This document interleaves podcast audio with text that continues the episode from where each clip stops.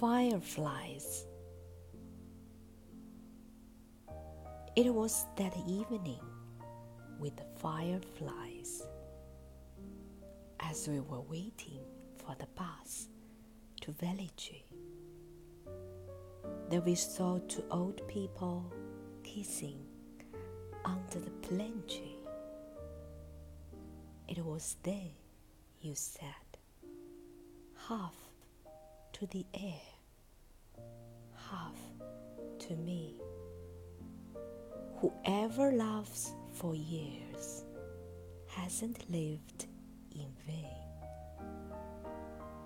And it was then I caught sight of first firefly in the darkness, sparkling with the flashes of light around your head.